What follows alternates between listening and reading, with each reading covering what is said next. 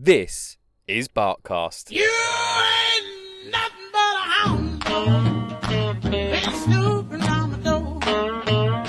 You ain't nothing but a hound dog. Been snooping on the door. You can wag your tail, but I ain't gonna feed you no more. Barkcast deals with just about everything dog related dog obedience, training, health, owning a dog, dog behaviour, and care and nutrition. Each week, your questions will be answered by professional senior trainer and owner of Canine Point Academy, Russell D. Russell, a professional member of the IACP, a registered evaluator with the American Kennel Club, and has trained thousands of dogs across a variety of disciplines. Hey folks, Russell here. For those of you that missed it, we had a fab turnout at the Barkcast live event last week, and we thought it'd be kind of cool to share some of those clips with you. We covered a range of topics, including management versus training, how to deal with prey drive, and the differences between using harnesses and collars, and loads more. So we put together some highlights from the live event, so just sit back, relax, and enjoy. This is Barkcast. out for a, a walk with my dog, like for me going out with mine, I'm always like, I'm looking for stuff. I'm looking to see is there a cat or a squirrel about to fall out of a tree? Because yeah, random stuff happens. It's, it's that's just the way it is. And if we're not in any way, shape, or form prepared for that, yeah, chances are it can go south. Okay. The other part is there's management and there's training. Management is dealing with a situation and trying to prevent it from happening. How do I stop my dog getting into the bins? Put a lid on it, put the bin outside, block access to it. How do I stop Gunner charging after the cat? I hug a tree and hold on for grim death. The cat goes away, the prey drive drops, I can now let go and we can carry on with our walk. Which works. It manages that situation. What you want to do is train the situation, and I appreciate this is much easier to do with other dogs than it is with cats, because cats are a pain and won't sit still when you want them to for a gunner with his his prey drive, like I want to go and chase stuff, it's prey drive. So dogs inherently either have prey drive or hunt drive. So prey drive is I see it, I want to chase it and catch it and get hold of it. Whether that leads on to tearing it apart just depends on the the dog themselves. Or there's hunt drive, which is I have no idea where it is, but damn it, I'm going to go find it. So, and when you're looking at, say, search and rescue dogs or narcotics dogs, explosive dogs, etc., those are the ones with really, really good hunt drive because they don't know where it is. With gunner, it's more prey drive, like there's something moving, I want to go after it. And I'm sure you've been in a situation where you've gone past other dogs, maybe even a cat, that was sat on a car or sat on a bin, not moving, just watching him, and he's not too bad. He's like, oh, there's a cat, right? But he's workable.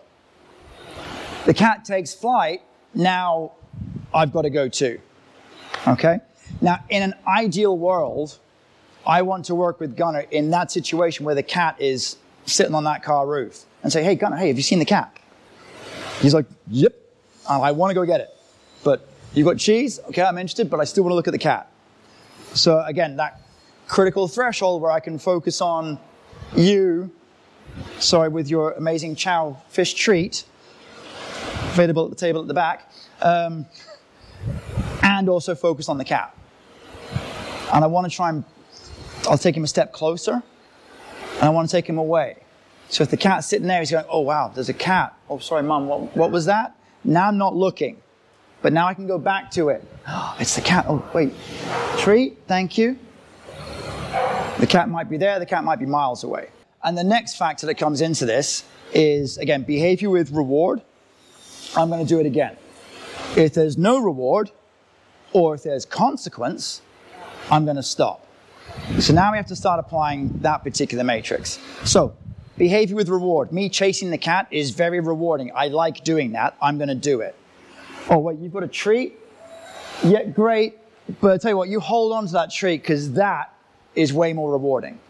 So me sitting here going, hey, Rover, now please come back, please come back, because I'll give you this Wagyu steak. He's off. The reward, therefore, doesn't apply. Behavior with no reward Well, that's out of the question as well because he didn't want the reward to begin with. So my only other option is to apply consequence to the dog for a specific action. So, and then like a leash correction is essentially all I can use, or remote collar. Now with Gunner, you've got him on a pinch. So the question to Gunner is, hey, you can now make a free choice. If you want to chase after that cat, knock yourself out. But I can use my leash to apply consequence to that behavior. And if the consequence is higher than my desire to want to go and chase, then he will choose to avoid the consequence because it, out, it outweighs it.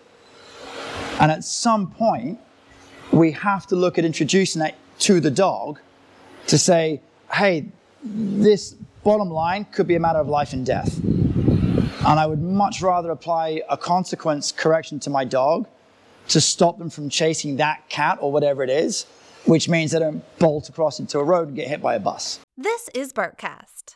Ch- changing direction is a really key thing. So if I'm laser focused on you, or more to the point, my dog is laser focused on you, and I'm trying. No, no, don't don't look at him. Look at. Look, I'm trying. The dog is still looking in this direction, so he's just going to be like, get the, out of the way. I'm just trying to focus on this. Whereas if I just back up and I guide my dog back to me, at some point they're going to be like, what? And once they've turned, they're now looking at me. On a technical note, therein lies the value difference between having a collar of some description around the dog's neck versus using a body harness. If I'm using a harness and I'm pulling the dog from here, the dog just gets dragged backwards and carries on looking. If I'm using a collar and I guide backwards, at some point the head's got to turn and now we're not engaged anymore. So, just in simple mechanics, to get them to refocus, way easier just with a slip leash, let alone a This harness. is Barkcast. again, behavior with reward, I'll do it again. And don't make the mistake of thinking me saying, no, stop it, no, put that, no, bad dog, is not, it's negative in our mind, but it's attention to the dog, we're reinforcing it. And you're absolutely right. What alternative do I have when my giant schnauzer is convinced she can get through this plain glass window? Of course, I'm going to react. There's a time and a place for management, and that be it. But that's why I want to train that particular setting because now I can show her an alternative pattern. So, oh, rather than me jumping at the window going smash, smash, smash, dogs outside, it's hey, isn't this where I sit down and hey, mom, like, isn't this where we do the whole sitting thing? Where are you? I need my treats. But I have to, I've got a big reward history of barking and jumping at the window. So, me just doing a, you know, five sessions of five times of open closed door treat isn't going to do much. That's going to be a process. And at the same time, I want to be in a position where, as much as possible, I can prevent the old behavior from happening. And if you know which dogs are the main culprit or culprits, then those are the ones I would want to work on. Yeah, sharpish. This is Barkcast. So I no no I get it a lot. People say my dog's great, yeah, but she just doesn't want to go outside when it's raining. She hates the rain. And it's not it's generally speaking not the dog. Okay? We live in the tropics. All right, it's hot and wet, it's hot and dry, but most of the time it's like this.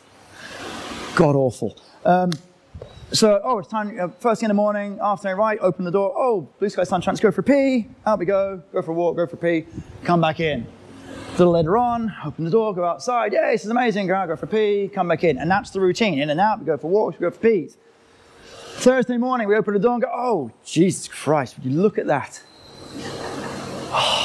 Do you really want to go out in that? Seriously?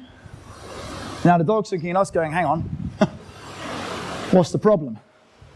This is, what? So now with this new picture, you seem to be really twitchy about it. So I'm going to go with no. Is that no? Oh, you don't want to go out? Oh, thank God for that. Close the door. And a little later on, the rain stopped. It's now nice and sunny. We open the door. Oh, yay, okay, we can go outside again. Very quickly, I can create a pattern for the dog where going out in the rain is a really bad thing. And then late at night, the dog's not been out all day. I want to go to sleep, but I know this six month old little bastard's gonna pee on my floor. I gotta get him out for a pee. I'm there with my brolly, because that's okay. And the dog's like, oh, Jesus Christ, no, I thought this was bad. So generally, and like for anyone with, certainly with puppies, um, yeah, I'm, I'll be there, hey, even with an umbrella, even if it's not raining. Why? Because it conditions them to the picture of me having a brolly. God forbid my hair should get wet. Um, but also when it is raining, I will go out. I'll play with my puppy in the rain and come back inside and dry them off. So it's just normal. Thunder, yeah. Na na na na na. Couldn't help it. Had to be done. Um, thunder, Th- thunder and fireworks. That was what I was looking for. Yeah. It's like what was that word? Bangy bangy sky lights, fireworks. Um, yeah, dogs can be obviously freaked out by this. There are two things. Uh, who's got a dog that's scared of thunderstorms? Okay. Does your dog react when it goes crashy, crashy, bang, bang? Or does your dog react before the storm? Right, okay. So a lot of the time, it's not necessarily the crashy, crashy, bang, bang. It's the changing in the air pressure that the dog is reacting to, which is quite sudden and quite drastic. Um, dogs are very sensitive, so they will pick up on things like that. If they're just reacting to the sound, then great, because that is something I can replicate, because I can make thunder. Rah. Tish. Uh, thank you. Um, but yeah, you can use your phone and download a thunderclap sound on your phone. Seriously? Yes. Play that through a speaker, high volume. You might get a reaction from your dog in the same way a doorbell will elicit a reaction. And I can now work with my dog. Low level crack of thunder. Hey, wait, I've heard that before. Yeah. Treat, fast. Hey, over here. Yeah, good boy. So I'm completely dismissive of the low level rumbling of thunder. And again, I'll work with my dog. The same as with the door, low level. Now it's just with the sound. And over time, I can build up the intensity, the volume, to hell with the neighbors. If you can't hear them complaining, it's not loud enough, then I've just got cracks of thunder going off all day long in the house. And the dog's like, this is weird, but okay. It just kind of becomes more normal. And equally, in terms of if you only work with your dog when I need it to work, I don't do any of that. And now it's three in the morning, and there's a thunderstorm, and he's howling at Zeus. Rover, shut up! I'm fueling, I'm just, we're all barking at the thunder together, so it's obviously the right thing to do. The changing of the air pressure being the factor is the slightly more tricky part. Not a huge amount I can do with that.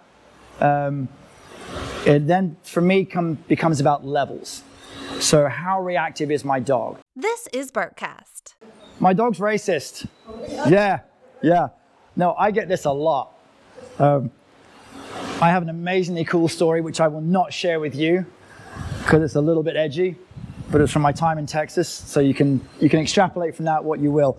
Um, but anyway, I get the whole my dog is racist quite a lot. My dog hates Westerners. My dog hates Thais. My dog hates Muslims. It's usually one of those three things. Or my dog hates women, or my dog hates men. So, in terms of race, this might not come as a shock, but dogs don't understand that. So, dogs obviously not racist, right? Starting with the big sweeping brush, very broad strokes, as a general rule, most Westerners are used to dogs, having them in our lives, they're pets, they're in our houses. We're pretty okay with dogs just being around, generally. We walk by, oh, hey, cool dog. And just walk up, hey, nice dog, hey, cool. Oh, schnauzers, amazing, cool. Carry on. Most Asians are not. And particularly when we're dealing with bigger dogs, their reaction can be more, oh, is he okay? So, and again, I am using very big, big, broad brushes here, right? Now, when you narrow those brushes down a little bit, yeah, because everyone from whatever their background can be okay or not okay with dogs.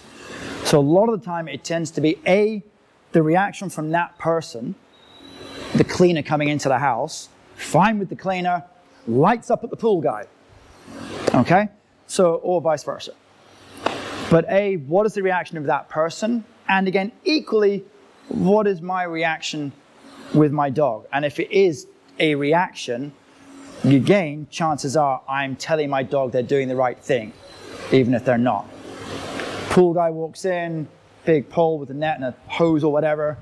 Dog lights up at the door. I'm going rover, rover, no, no, no. Stop it, stop it, stop it. Hang on, mum. You were very cool a minute ago until Mr. Big Stick Man arrived. Oh, this is the right thing to do. If you feel like your dog is respond- uh, reactive to insert segment here, then fine, I will seek that segment out and work my dog with and in and around them. So that was the highlights from Barkcast Live. Do keep an eye on our social media feeds for the upcoming events to make sure you don't miss out. And of course, as always, if you have any questions that you would like answered, do drop us an email at info at caninepointacademy.com and we will, of course, do a special Barkcast just for you.